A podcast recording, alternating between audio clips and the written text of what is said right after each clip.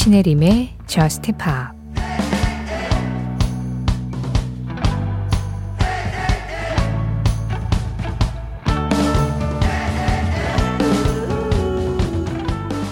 넌 행운이야. 최고와 함께잖아. 그리고 난 욕심이 많아. 알지? 사랑에 욕심 많은 거.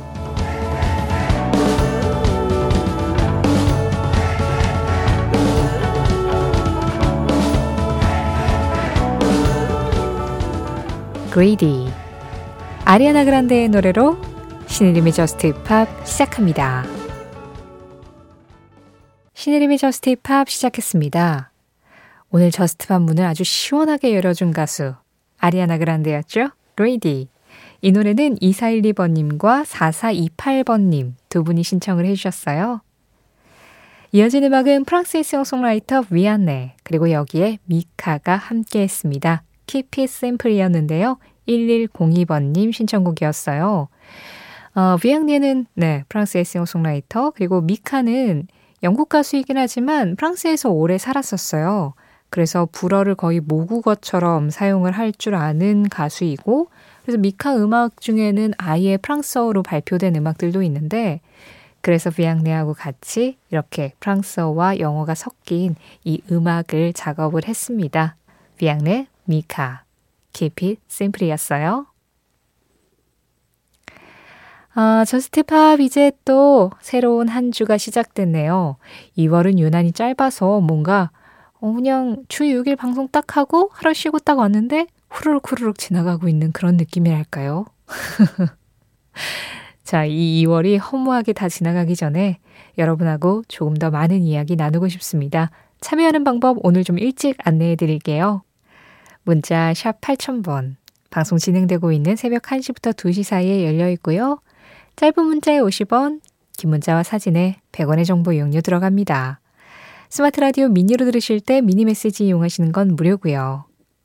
신혜림의 Just Pop 홈페이지 사연과 신청곡 게시판도 언제든지 편하게 이용해 주시고요.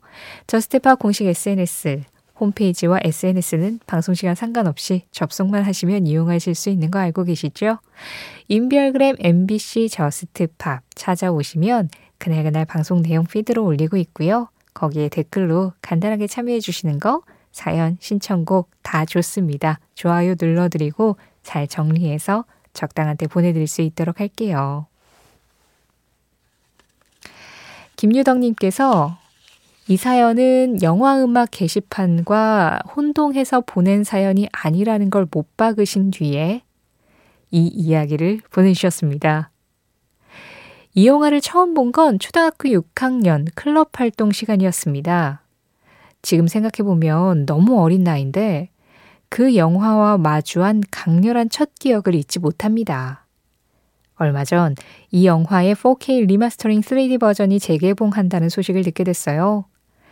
큰 화면으로 이 영화를 다시 보고 싶다는 생각에 주저없이 영화 티켓을 예매했습니다.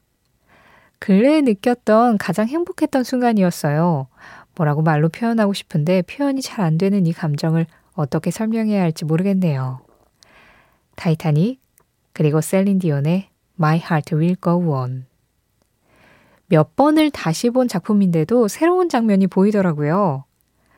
거주지가 불명확한 기분이 어떠냐고 묻는 질문에 레오나르도 디카프리오가 내일을 예측할 수 없고 어디든 갈 수 있는 숨 쉴 수 있는 지금 이 순간이 행복하다고 말하는 장면이 이번 회차 관람에서 제게 최고의 명장면이었습니다.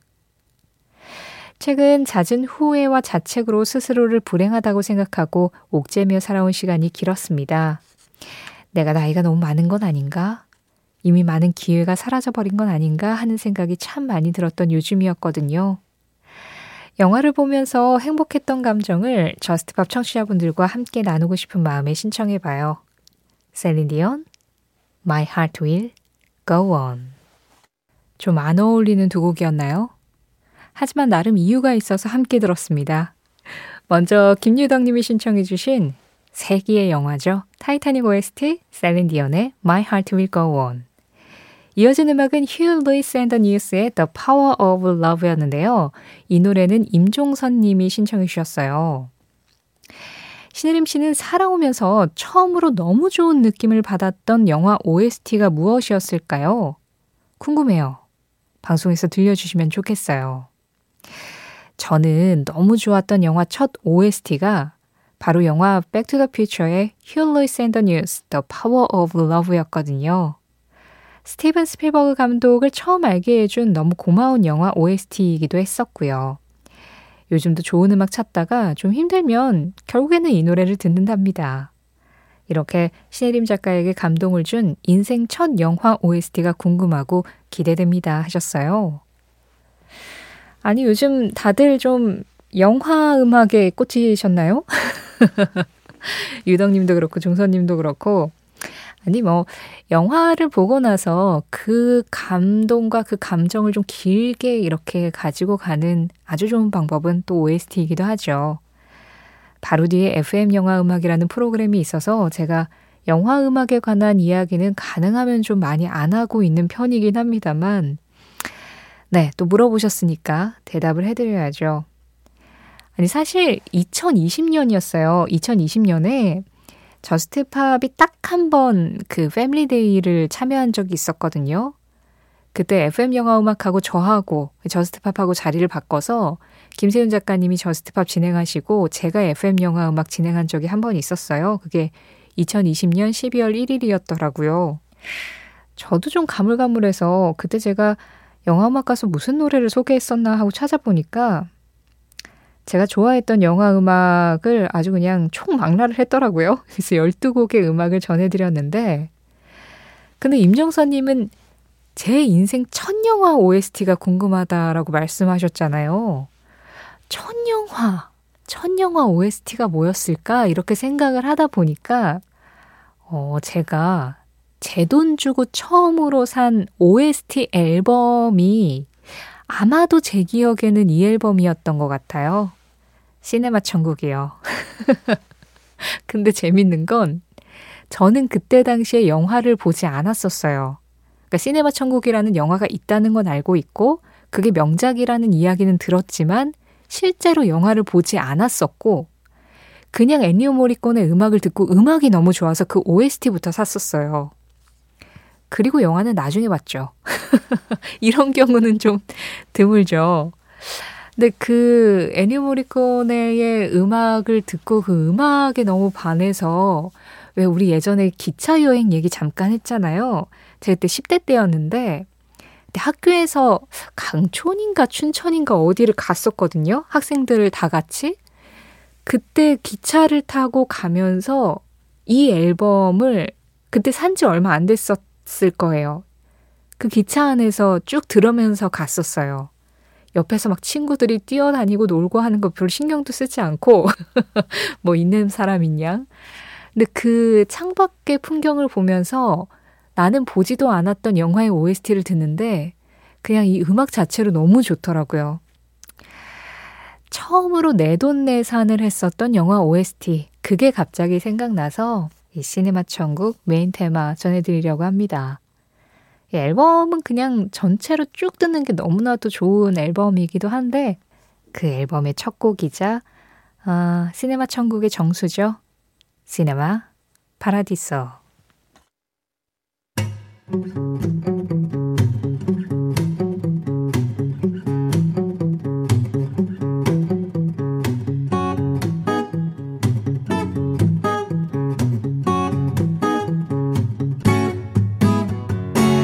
신혜림의 저스트 파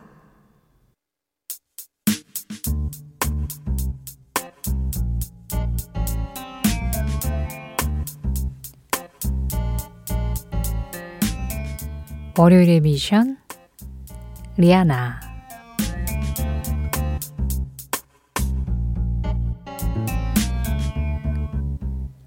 신혜림의 Just Pop 매주 월요일 이 시간에는요.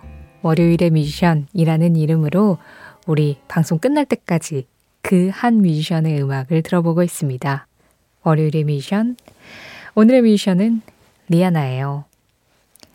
리아나가 최근에 좀 화제가 됐죠. 지난 슈퍼볼 하프타임 쇼에서 무대를 아주 멋있게 꾸미면서 리아나가 사실 어, 최근에 그 영화 블랙팬서 OST를 제외하고는 본인 솔로작을 발표하지 않은 지는 조금 됐었는데 이 슈퍼볼 하프타임 쇼로 완벽하게 귀환을 했다라는 그런 평을 받았는데요.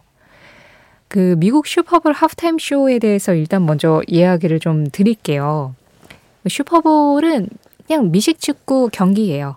미식축구 경기인데 거기 결승전에서 항상 그 전반과 후반 사이 그 중간 하프타임 때 많은 가수들이 짧은 한 10여 분 되는 무대를 꾸밉니다. 근데 그게 워낙에 그 미국은 미식축구 시청률이 너무나도 높아서 그 하프타임 쇼에 어떤 가수가 서느냐에 따라서도 시청률이 진짜 엄청난 거예요. 그래서 정말 대가수들, 예, 그냥 공연 좀 한다면 하는 그런 가수들만 그동안 서왔고, 그 슈퍼볼 하프타임 쇼에 선다는 건 미국에서 굉장히 인정을 받은 슈퍼스타다. 그렇게 생각을 하시면 됩니다. 가장 유명한 무대는 역시 마이클 잭슨이고요. 그리고 프린스. 어, 그리고 최근에 와서는 레이디 가가의 무대가 정말 호평을 받았었죠. 그 외에도 뭐 비욘세, 콜드플레이, 브루노 마스 이런 뮤지션들이 이 슈퍼볼 하프타임 쇼에 섰었고요. 저 개인적으로는 그 샤키라하고 제니퍼 로페즈가 합동 무대를 꾸몄었었는데 그것도 정말 재밌게 잘 봤어요. 그러니까 이제 한 10분에서 20분 되는 그 사이 동안 순식간에 관객들을 사로잡되 또 그 미국에서 가장 크게 열리는 최대 스포츠 경기이기 때문에 그 경기에 어울릴 만한 어떤 그 규모라든가 그 감동을 또 줘야 돼서 정말 노래 잘하는 가수들이 그 하프타임 쇼에 서는데요. 이번에 리아나가 이 하프타임 쇼에 서서 한 약 15분 정도 되는 시간 동안 본인의 히트곡들을 메들리로 불러냈는데요.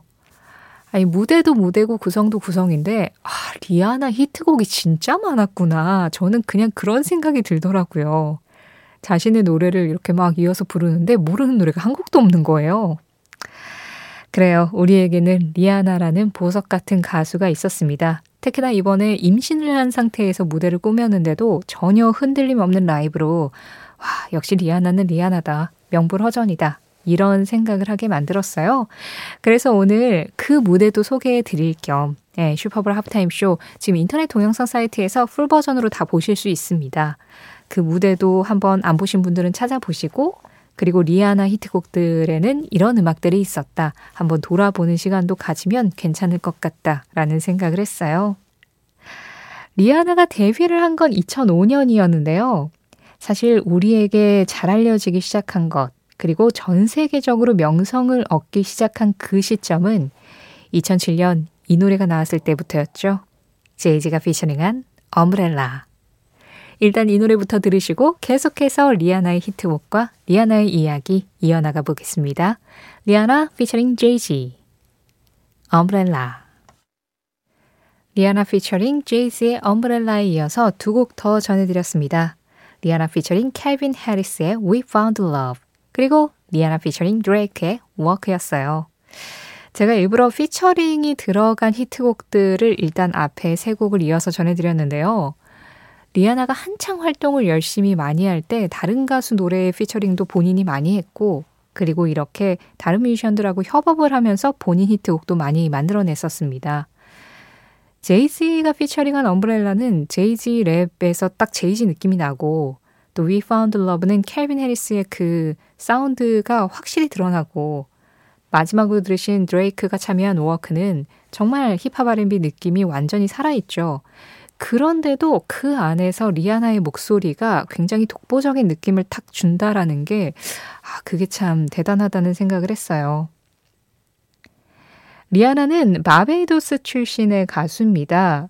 어렸을 때부터 춤추고 노래하는 거 워낙 좋아해서 왜 우리 학창 시절에 그런 거 있잖아요. 그 춤추고 노래하는 거 좋아하는 친구 한 세 명 모이면 야 우리는 데스티니스 차일드야 이렇게 우리나라로 하면 뭐 우린 SS야 뭐 이런 식으로 같이 이렇게 예, 춤추고 다니고 그랬었다고 하는데요.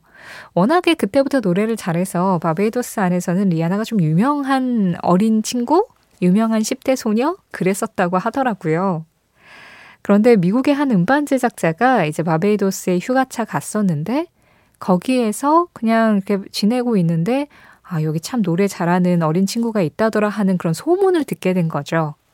그래서 한번 만나보는 것도 괜찮겠다 싶어가지고 그 리아나하고 같이 노래하는 두 친구하고 세 명이 오디션을 보러 왔었다고 해요.